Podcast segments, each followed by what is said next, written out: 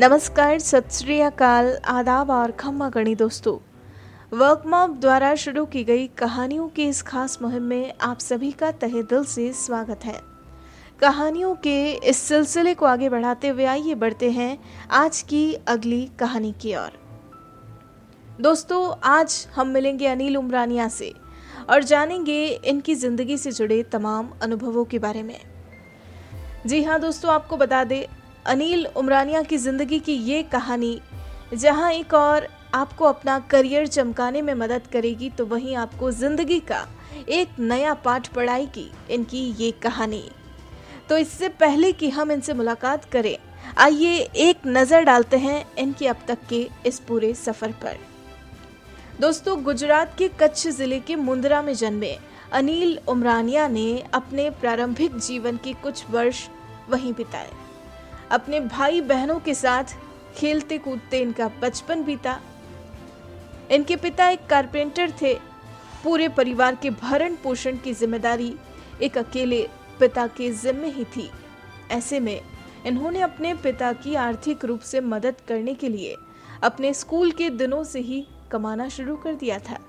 जी हाँ दोस्तों, इन्होंने कई अलग अलग क्षेत्रों में काम किया और फिर ये गुजरात से उदयपुर अपने मामा के यहाँ आ गए।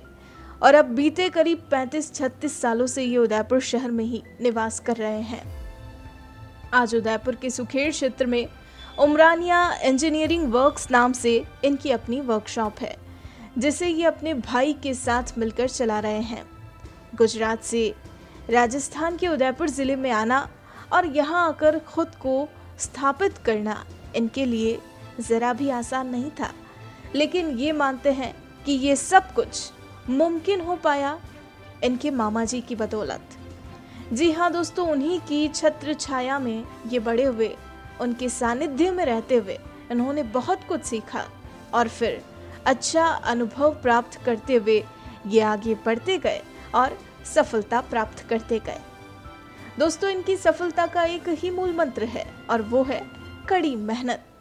जी हाँ इसी का पालन करते हुए ये लगातार आगे बढ़ रहे हैं और दूसरों को भी बिना शॉर्टकट अपनाए, कड़ी मेहनत करते हुए आगे बढ़ते रहने और सफलता का मुकाम पाने के लिए ये प्रेरित करते हैं। तो दोस्तों, ये कुछ खास बातें थी अनिल उमरानिया की ज़िंदगी से जुड़ी। अब आइए सीधा मुलाकात करते हैं इनसे और इनके इस खूबसूरत सफ़र के बारे में जानते हैं। जी हाँ चलिए सुनते हैं इनकी पूरी कहानी, इनकी अपनी ज़ुबानी। नमस्ते, मैं अनिल उमरानिया प्रॉपर कच्छ, भुज, गुजरात, और मेरा गाँव है मुंद्रा। करीब 35 साल से मैं उदयपुर में इधर यहाँ रह रहा हूँ। चित्रोक नगर में मेरा मकान है, और यहीं अभी 35 साल से हम यहीं सब पूरे परिवार के साथ यहीं रह रहे हैं। शुरू से मुझे टेक्निकल काम इंजीनियरिंग लाइन का यही शौक था, जो शुरू से मैंने बस मेरा दिमाग उसी में था कि मेरे को ये काम करना है। और इस तरह से मेरे मामा जी भी उदयपुर में यही काम करते थे, उनका वर्कशॉप था, जो उन्होंने भी मुझे यहाँ बुला लिया 1990 में। जब से मैं मतलब यहाँ के मैं मामा जी के साथ रहा, उनके साथ में रहता था और काम भी उनके वर्कशॉप में करता था। और धीरे धीरे मैं मतलब साल, दो साल में थोड़ा मैं काम करीब सीख गया था। और उन्होंने भी मुझे अच्छी मेहनत करी मेरे को सिखाने के लिए। फिर मैं पाँच साल उनके पास काम किया, बाद में उनका वर्कशॉप उन्होंने मतलब कुछ कारण से उन्होंने बंद कर दिया। एक मादरी में एक प्रेस्टेटेक इंजीनियरिंग है। वहाँ मैंने 20 साल जॉब किया। वहाँ भी मैंने काफ़ी कुछ सीखा। 20 साल बाद फिर मैंने अभी खुद का मतलब उमराने इंजीनियरिंग के नाम से हमारा खुद का हमने वर्कशॉप एक लगाया है सुखेर एरिया में, जो हम दोनों भाई मिल के उसको चला रहे हैं। मेरा भाई है संजय उमरानिया, वो मेरे से छोटा है, दो साल छोटा है मेरे से। और वो भी इसी लाइन में बढ़िया जी के वहाँ, यहाँ मेवाड़ प्लास्ट मॉल में। उन्होंने भी 20 साल वहाँ पर जॉब किया था तो हम दोनों की लाइन एक ही होने के कारण हमने फिर खुद का वर्कशॉप लगा दिया। अभी आठ साल हो गया करीब वर्कशॉप में तो हमारे यहाँ क्या सब प्लास्टिक के जो मोल्ड वगैरह होते हैं, जो कोई भी प्लास्टिक का आइटम है, जैसे तगारे है, बाल्दिया है, बोतलें है पानी की फ्रीज बोतल है सिक्योर मीटर की जैसे हम काम करते हैं तो उनके भी प्लास्टिक के कंपोनेंट वगैरह जो लगते हैं मीटरों में तो उनका हम सबका क्या, पहले भी मॉल बनाया हुआ है जब जब सर्विस करते तो उस समय। ने, अभी भी हम वही काम कर रहे हैं। ताज उदयपुर में मतलब अच्छा खासा मतलब ये काम है हमारा।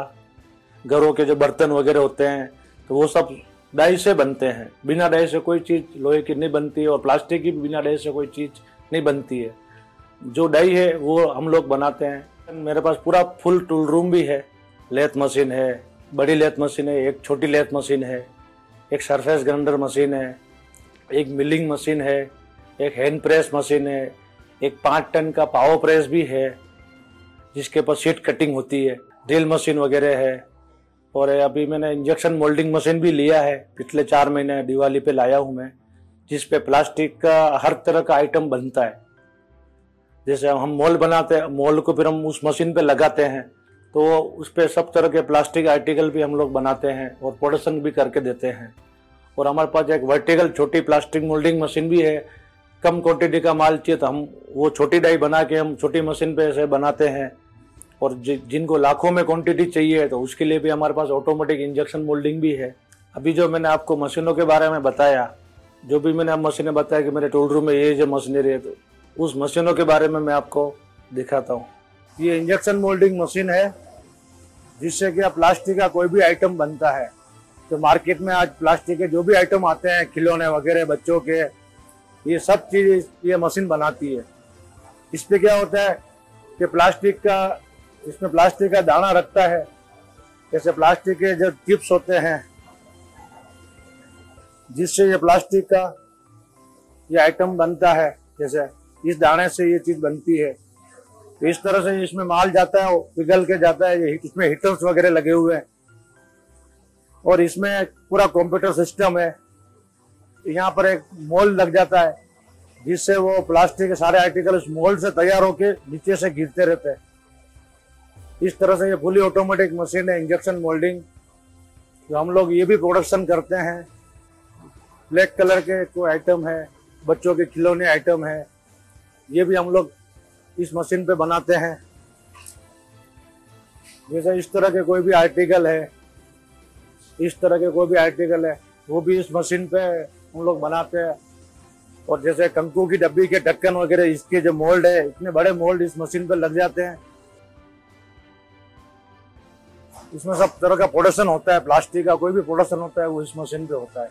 ये लेथ मशीन है, इस पे सब लोहे के आइटम जो भी राउंड तरह के पार्ट होते हैं वो इसके ऊपर बनते हैं।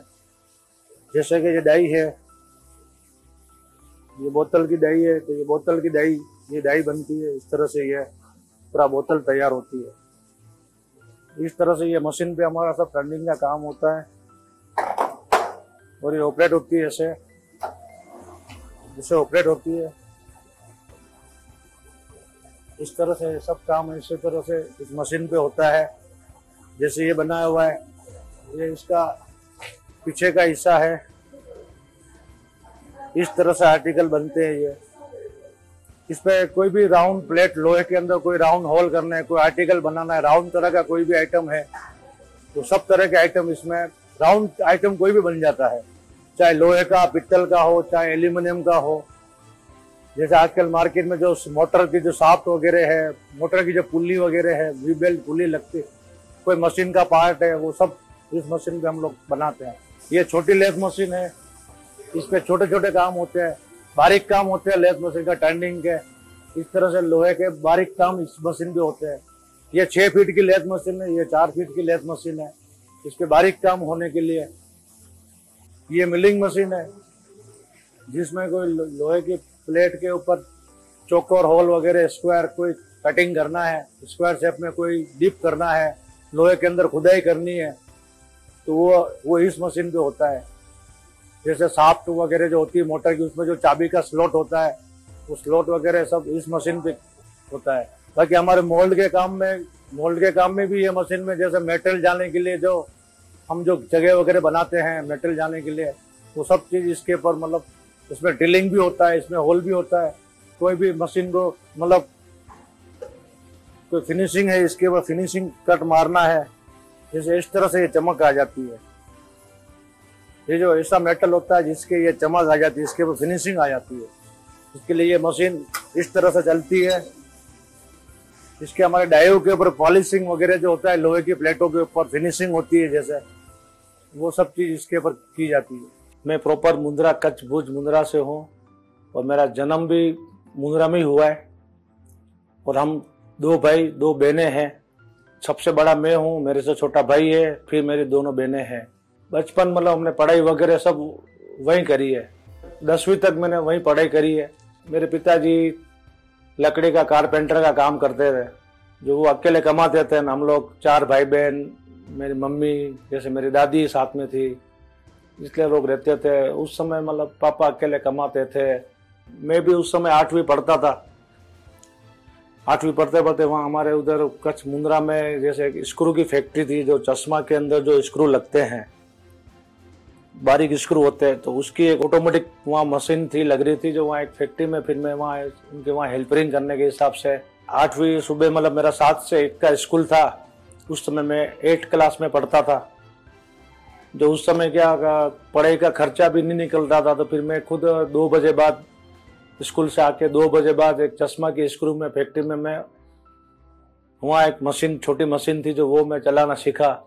और मैं वहीं थोड़ा थोड़ा वहीं काम करता था, जिससे मेरे को मतलब उस समय महीने के छः सौ रुपये मिलते थे, बीस रुपये रोज के हिसाब से। जो उस समय में मेरे पढ़ाई का खर्चा भी निकालता था और थोड़ा बहुत परिवार को हेल्प भी मिलती थी। जिस कारण से थोड़ा हमारा सही चलता था। इसके बाद फिर मैंने पेंटर का काम भी किया हुआ है एक पेंटर के साथ में। मैंने दो साल तो स्क्रू की फैक्ट्री में काम किया था। उसके बाद वो फैक्ट्री बंद हो गई थी, जो कुछ कारणों से सेठ जी बीमार हो गए थे, न इस तरह से तो उनका चलाने वाला कोई नहीं था, न फिर इस तरह से उन्होंने फैक्ट्री बंद कर दी थी।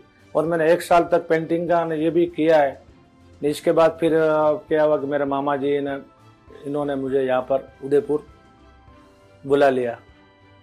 जब से मैं उदयपुर में यहाँ सेट हो गया हूँ, पैंतीस साल हो गए करीब। आदमी को आगे बढ़ने के लिए देखो मेहनत करनी पड़ती है। मेहनत करनी पड़ती है, ईमानदारी रखनी पड़ती है। आज हमने भी इतना साल नौकरी करी, सब कुछ किया, हमने ईमानदारी से और मेहनत लगन से काम किया और इंटरेस्ट लेके काम किया हमने भी। सबको क्या है कि जैसे आगे बढ़ने के लिए देखो थोड़ी मेहनत करनी पड़ती है, रात दिन काम करना पड़ता है। आज हम चौबीस चौबीस घंटे कभी कभी हम फैक्ट्री में काम करते हैं। क्योंकि हमको इंटरेस्ट है और हमको आगे बढ़ना है। देखो, कुछ भी आगे बढ़ने के लिए कुछ ना कुछ तो मेहनत करनी पड़ती है, थोड़ा टाइम देना पड़ता है। अपने को मन से वो होना चाहिए तो अपन आगे बढ़ सकते हैं। और हम आज आगे बढ़े हैं, पहले मेहनत भी करी है, सेठों की डांटे भी सुनी है, मामा जी के वहाँ काम किया हुआ तो उनकी भी डांटे सुनी है, कभी मार भी खाई है। और सब कुछ सहन करते हुए आज हम लोग इतना आगे मतलब बढ़े हैं। और ऐसे सबको मतलब ऐसे आगे बढ़ने के लिए मतलब थोड़ा बहुत तो सब सहन शक्ति भी रखनी पड़ती है। सब कुछ जो रखना पड़ता है कि भाई अपने को आगे बढ़ना है तो थोड़ी सी परिस्थितियाँ भी ऐसी आती है। लेकिन उस परिस्थिति को अपन वो करेंगे तो अपन आगे बढ़ नहीं पाएँगे। देखो, मेरी ज़िंदगी के जो आदर्श है, मैं सबसे पहले मेरे मामा जी को मानता हूँ। क्यों?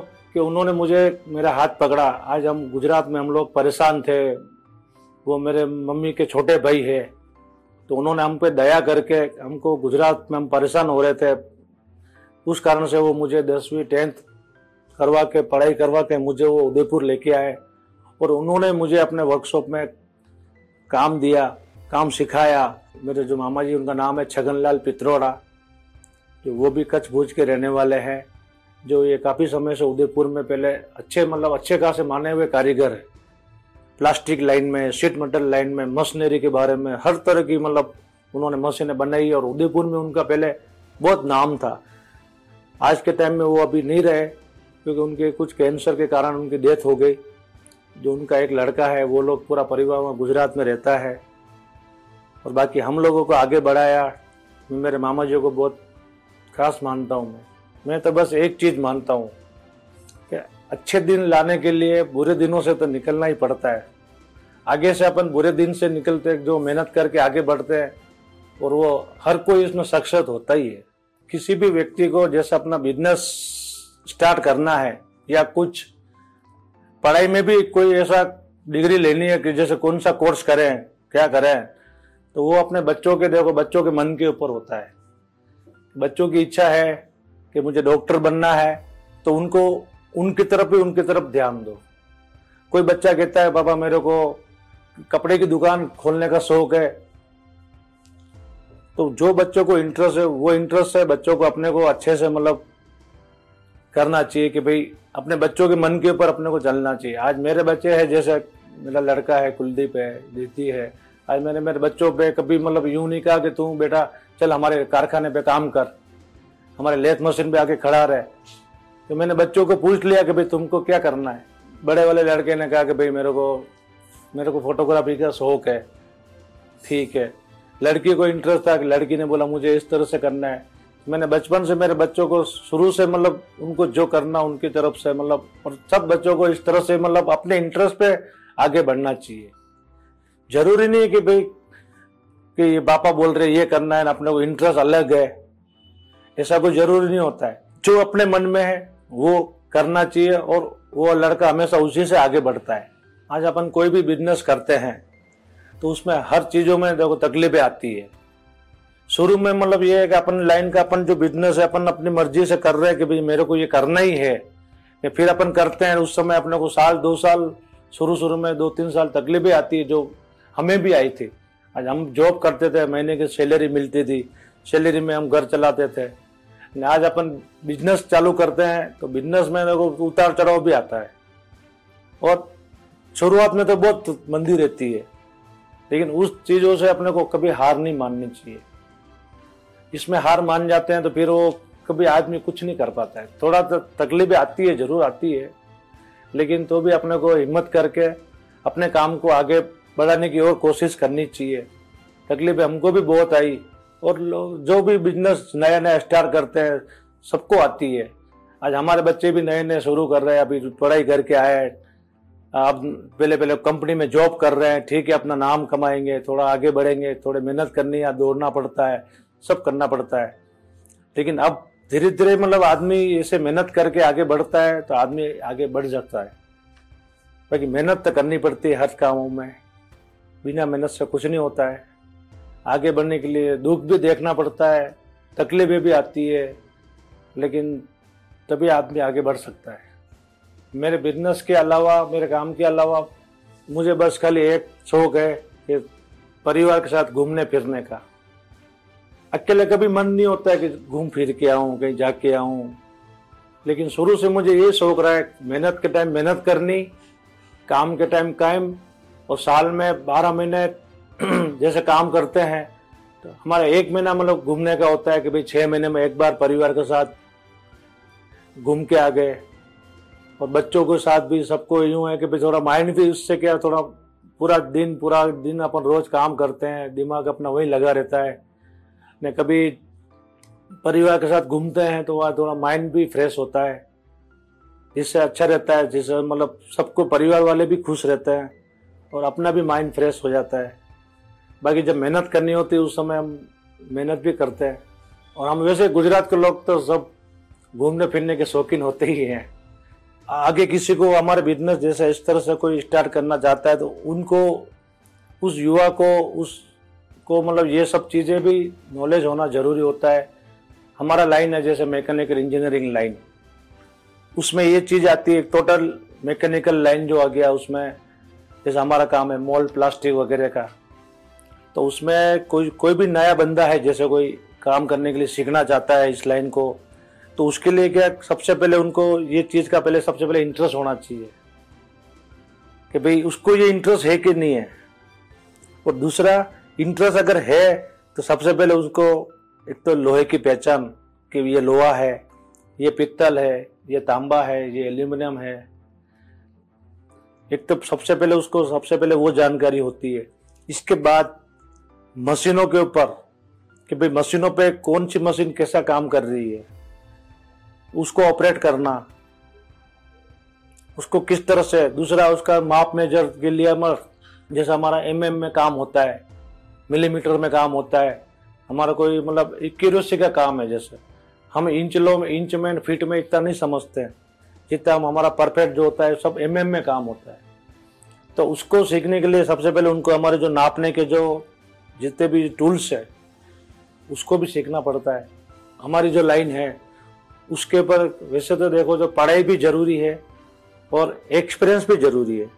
आज मैंने पढ़ाई नहीं करी इस लाइन की, लेकिन अब जो हम एक्सपीरियंस से जो काम कर रहे हैं तो वो काम हमारा आता है, जैसे मैकेनिकल इंजीनियरिंग लाइन का काम आता है, जैसे ये। और हमने कोई मैकेनिकल इंजीनियरिंग वर्ग ऐसा कुछ नहीं कर रखा है। हम एक नॉर्मल मतलब एक्सपीरियंस से ये काम सीखे हैं। आज मेरे यहाँ आते हैं, ऐसे इंजीनियर भी आते हैं कई मैकेनिकल लाइन के, जो हमको बताते हैं, क्योंकि वो पढ़े हुए हैं। तो वो हमको पढ़ाई के हिसाब से समझाते कि भाई ये ये चीज़ इस तरह से होती है, इस तरह से ये होता है, इस तरह से होता है। और हम उनको भी मानते हैं, क्यों? तो वो पढ़ के निकले, लेकिन जो, हम जो कर सकते हैं, वो काम मतलब वो नहीं कर पाते। हाँ वो है कि वो उनको, हम उनको राय देते हैं कि भाई ऐसे करो ऐसे करो। लेकिन हमारा एक्सपीरियंस है। आज जमाने में क्या है, इसके अभी के टाइम में पढ़ाई और एक्सपीरियंस दोनों ज़रूरी है। पढ़ाई के अलावा मतलब पढ़ाई है ना एक्सपीरियंस नहीं है तो भी उस पढ़ाई का इतना कोई खास महत्व नहीं रहता है। क्योंकि एक्सपीरियंस ज़रूरी है मतलब इस चीज़ों में। एक्सपीरियंस के साथ साथ उसी की पढ़ाई चलती हो ना, आदमी आगे जाके कभी फेल नहीं होता है। दोस्तों, आपको अगर हमारी कहानी पसंद आई हो तो आप हमें पॉडकास्ट पर ज़रूर फॉलो करें लाइक करें और तुरंत ही सब्सक्राइब करें। और अगर आप हमसे जुड़ना चाहते हैं और अपनी कहानी को भी बयां करना चाहते हैं तो हमारा मेल आईडी है support at the rate W O R K M O B workmob dot com नमस्कार।